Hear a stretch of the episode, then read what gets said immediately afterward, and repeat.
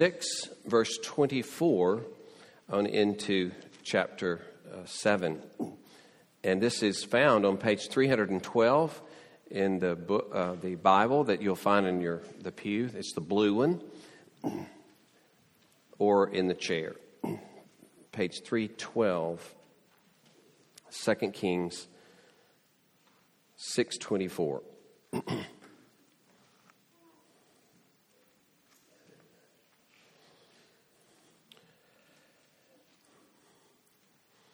Afterward, Ben Hadad, king of Syria, mustered his entire army and went up and besieged Samaria. And there was a great famine in Samaria as they besieged it until a donkey's head was sold for 80 shekels of silver. You know, donkey was an unclean animal on top of things. And a fourth part of a cab of dove's dung for five shekels of silver. Now, as the king of Israel was passing by on the wall, a woman cried out to him, saying, Help, my lord, O king. And he said, If the Lord will not help you, how shall I help you? From the threshing floor or from the winepress? Sarcasm. The king asked her, What is your trouble? She answered, This woman said to me, Give your son that we may eat him today, and we will eat my son tomorrow. So we boiled my son and ate him. And on the next day I said to her, Give your son that we may eat him. But she has hidden her son. When the king heard the words of the woman, he tore his clothes. Now he was passing by on the wall, and the people looked, and behold, he had sackcloth beneath on his body. And he said, May God do so to me and more also if the head of Elisha, the son of Shaphat, uh, remains on his shoulders today.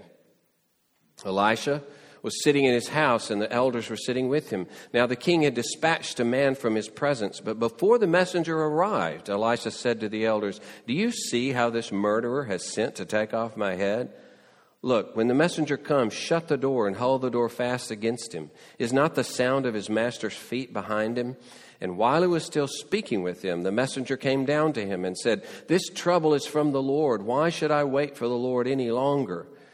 But Elisha said, Hear the word of the Lord. Thus says the Lord, tomorrow about this time, a seah of fine flour shall be sold for a shekel, and two seahs of barley for a shekel at the gate of Samaria. Then the captain, on whose hand the king leaned, said to the man of God, If the Lord himself should make windows in heaven, could this thing be? But he said, You shall see it with your own eyes, but you shall not eat of it. Now there were four men who were lepers at the entrance to the gate. And they said to one another, Why are we sitting here until we die? If we say, Let us enter the city, the famine is in the city, and we shall die there. And if we sit here, we die also. So now come, let's go over to the camp of the Syrians. If they spare our lives, we shall live, and if they kill us, we shall but die. Pretty good logic, right? So they arose at twilight to go to the camp of the Syrians. But when they came to the edge of the camp of the Syrians, behold, there was no one there. For the Lord had made the army of the Syrians hear the sound of chariots and of horses, the sound of a great army, so that they said to one another, Behold, the king of Israel has hired against us the kings of the Hittites and the kings of Egypt to come against us. So they fled away in the twilight and abandoned their tents, their horses, and their donkeys, leaving the camp as it was, and fled for their lives. And when these lepers came to the edge of the camp, they went into a tent and ate and drank, and they carried off silver and gold and clothing and went and hid them. Then they came back and entered another tent and carried off things from it and went and hid them. Then they said to one another, We're not doing right. This day is a day of good news. If we're silent and wait until the morning light, punishment will overtake us. Now, therefore, come, let us go and tell the king's household. So they came and called to the gatekeepers of the city and told them, We came to the camp of the Syrians, and behold, there was no one to be seen or heard there, nothing but the horses tied and the donkeys tied and the tents as they were. Then the gatekeepers called out, and it was told within the king's household. And the king rose in the night and said to his servants, I'll tell you what the Syrians have done to us. They know that we're hungry. Therefore, they've gone out of the camp to hide themselves in the open country, thinking, when they come out of the city, we shall take them alive and get into the city. And one of his servants said, let some men take five of the remaining horses, seeing that those who are left here will fare like the whole multitude of Israel who have already perished. Let us send and see. So they took two horsemen, and the king sent them after the army of the Syrians, saying, Go and see. So they went after them as far as the Jordan, and behold, all the way was littered with garments and equipment that the Syrians had thrown away in their haste. And the messengers returned and told the king. Then the people went out and plundered the camp of the Syrians. So a seah of fine flour was sold for a shekel, and two seahs of barley for a shekel, according to the word of the Lord. Now the king had appointed the captain on whose hand he leaned to have charge of the gate, and the people trampled him in the gate, so that he died, as the man of God had said when the king came down to him. But when the man of God had said to the king, Two seahs of barley shall be sold for a shekel, and a seah of fine flour for a shekel, about this time tomorrow in the gate of Samaria, the captain had answered the man of God, If the Lord himself should make windows in heaven, could such a thing be? And he had said, You shall see it with your own eyes, but you shall not eat of it. And so it happened to him, for the people trampled him in the gate, and he died. Thus the reading God's word. Let us pray. Lord, bless us that we will understand by your word, your word, that we will grow by this word, that we will be encouraged and strengthened by this good word that you have given us. Oh Lord, bless us by your, your mighty Holy Spirit, we ask for Jesus' sake. Amen. So, first of all, God welcomes outcasts and nobodies. God welcomes outcasts and nobodies. The situation is desperate, and isn't it sickening to even read what was going on? You don't even want to hear about the details. But this specific horror had been a part of God's warning. You can read it in Deuteronomy 28. This is what will happen to you if you commit to idolatry. And so we have the four lepers. They're like holding out their options death, death, or death. Maybe we'll be spared here. Why not? Why not give it a shot? And so they take off and pay a visit to the Sumerians.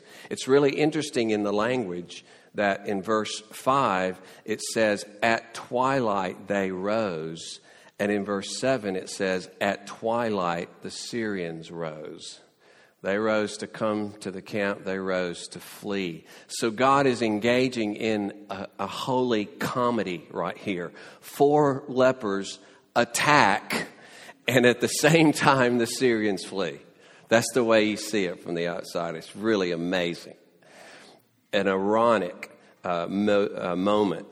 And the picture is that these Syrians are routed by four lepers. And there's a fur- further comedy with a pun that goes on here. They were spooked, right? And they thought it was the sound of an army and thought it was the Egyptians. Well, Egyptians reads in the Hebrew, Mitzrayim. Mitzrayim. But as it turned out, it was only lepers, Mitzorayim. All right? Kind of like you said, they thought it was a lion, but it was only Ryan. You know, that kind of thing. so that's the pun that's used just to describe, they thought it was uh, Mitzrayim, Mitzrayim, it was actually Mitzorayim. And as they enjoy the take out there in the field, they realize they've got to report it. And that word report or tell is used in verse 9. Then they report it or tell it. And then the gatekeepers report it and tell it. So this announcement goes on. And here's the great irony lepers that are banned from the city announce this abundance to the city. Banned from the city, they are the means by which the city hears of the abundant provision. They rescue a city that they cannot enter. That's how God does this. As one scholar reads, lepers feast while those in high places are trampled. And then you have on top of that this unnamed servant who encourages the king to discover the good news, probably believed it himself, and makes this strategic suggestion lepers and an unnamed servant. And that's what God uses to save. And so Jesus, in the New Testament in Matthew 8, announces that helpless and outcast Gentiles will come from east and west to feast at God's table of salvation, while the privileged but unbelieving royal sons of the kingdom will be cast out into the outer darkness. Brothers and sisters, we're nobodies in this world. Uh, maybe a book will be written by one of you. probably not, I'm sorry. Probably not. Nobody but family will visit our grave until they all die off. We are the obscure in this world. And some of us may feel like we rate higher in obscurity than others. Doesn't matter. No matter our standing in this world, and especially, I want to say, no matter how long, how sickening our sin has been, no matter how utterly selfish and harmful it has been, no matter how deceptive and hypocritical, we are welcomed to this feast of forgiveness. We are welcome to this feast in which there will be full favor with God and progressive transformation of our lives. And then, not only that, but we sinful nobodies will become instruments in the hands of God by which He brings rescue and provision to a lost and starving world because he uses unnamed servants and lepers to do this work. So God welcomes outcasts and nobodies. He also proclaims good news. The lepers speak of the good news that they must bring and tell. Tell it three times uh, when they come. Uh, it's mentioned three times that they tell it. This is the very same word used in the announcement of the redemption of Messiah. A familiar text to many from Isaiah 52. How beautiful upon the mountains are the feet of him who brings good news. Same term. And Jesus himself quoted Isaiah 61 when he was standing in his own hometown of Nazareth. And he said, The Spirit of the Lord is upon me because he's anointed me, has sent me to bring good news to the poor, to heal the brokenhearted, to proclaim release to the captive and recovery of sight to the blind. And so this announcement of good news previews the final glorious announcement of the good news of Christ himself. And isn't it interesting that salvation arose outside the walls of the city? From those who were outcasts from the city. And so, this as well is a preview of what to come because salvation arose not within the walls of Jerusalem, but from outside the walls of Jerusalem. The writer of Hebrews in chapter 13 reminds us that the bodies of sacrificed animals were burned outside the camp as part of the judgment that's thwarted, that's moved away from the people upon the animal. And he says, and so Jesus suffered outside the gate. As a criminal, as refuse, as someone to be burned, an outcast, cursed of God. That's where salvation comes from outside the walls, from one who is outcast. It's so unlikely that lepers would bring good news. But in the good news of Christ, there's something even more unlikely that a man condemned as a criminal to the unbearable, helpless death of crucifixion overturns in that act and his resurrection all the powers of evil in the world. this helpless man on a cross is the Lord. And by that act of humility, he is upsetting the absolute reign of evil on the earth. As he says on the eve of his own crucifixion, now is judgment of this world.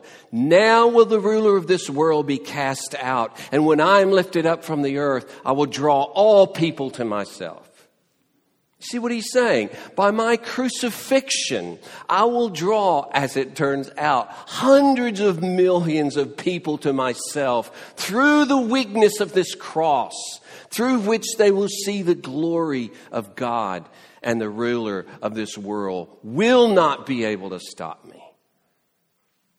The ruler of this world is cast out, and I lifted up will draw all people to myself people from every tribe and tongue and nation. And so in Colossians 2, it says of his cross and resurrection that he disarmed the rulers and authorities and put them to open shame by triumphing over them. And you may know that the picture here is of the Roman generals leading in uh, chains those that they had defeated. This is Christ leading in chains because his salvation will go forth and it will not be stopped. And so, even we participate in this. We walk with our Lord and, and, renewed by His Spirit, He can say to us, resist the devil and He will flee from you. And it's a war language. He, you, will, you will rout the, the uh, devil. He will be routed from the field of battle. And then the promise of final, absolute, permanent victory in the last day when Paul says in Romans 16, the God of peace will soon crush Satan under your feet. The grace of our Lord Jesus Christ be with you. So, God announces the good news it comes from outside the city, from lepers and outcasts. And this glorious good news of freedom and victory and final glory comes from one who was outside the gate. And finally, God's, God pronounces judgment on those who do not believe. Therefore, believe. believe and treasure the the, the precious good news. The official, this captain, is given this word of judgment. He is excluded from the promise of salvation and abundant life by his unbelief. He wouldn't believe in the goodness and greatness of God, and so he was shut out. We must believe what God has promised. We must believe the goodness, the forgiveness that He offers to us in Christ Jesus. We must not allow anything to interfere with that in the end. It, we must believe His promise no matter how unlikely it seems. And here's our version of this could he really save someone like me? Could he really forgive me and all the evil I've done?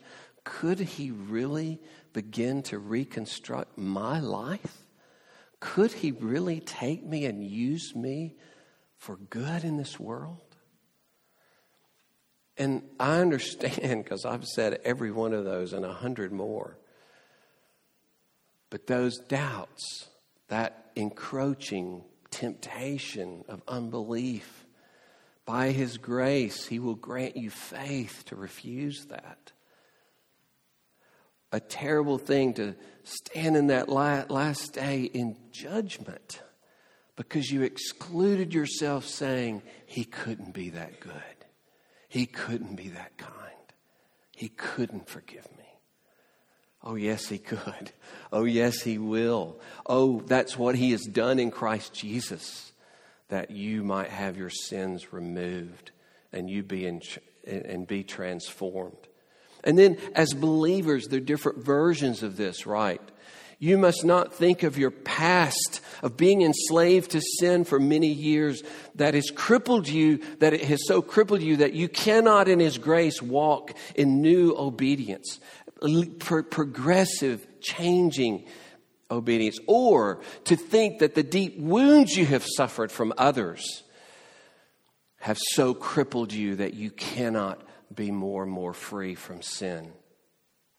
Because He says, his promise stands against your fears and weaknesses and my fears and weaknesses.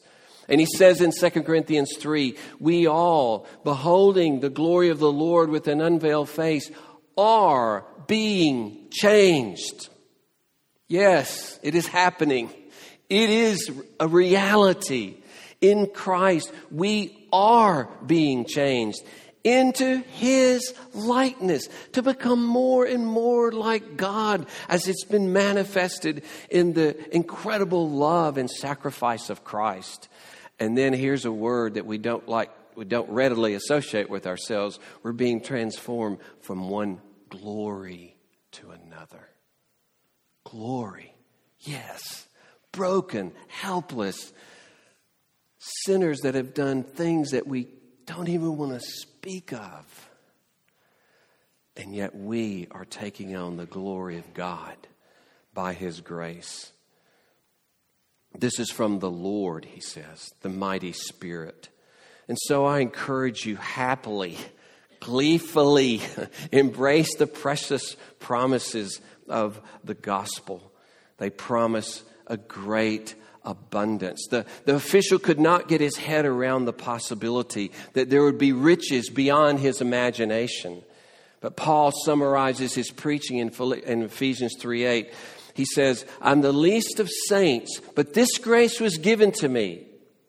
Here again, you see, it's like saying, I'm one of those lepers. I'm one of those outcasts. I'm the least of all the saints. But this grace was given to me, this kindness, this favor, to preach to the Gentiles the unsearchable riches of Christ. The unsearchable riches of Christ. Don't turn them away. Don't say it couldn't be.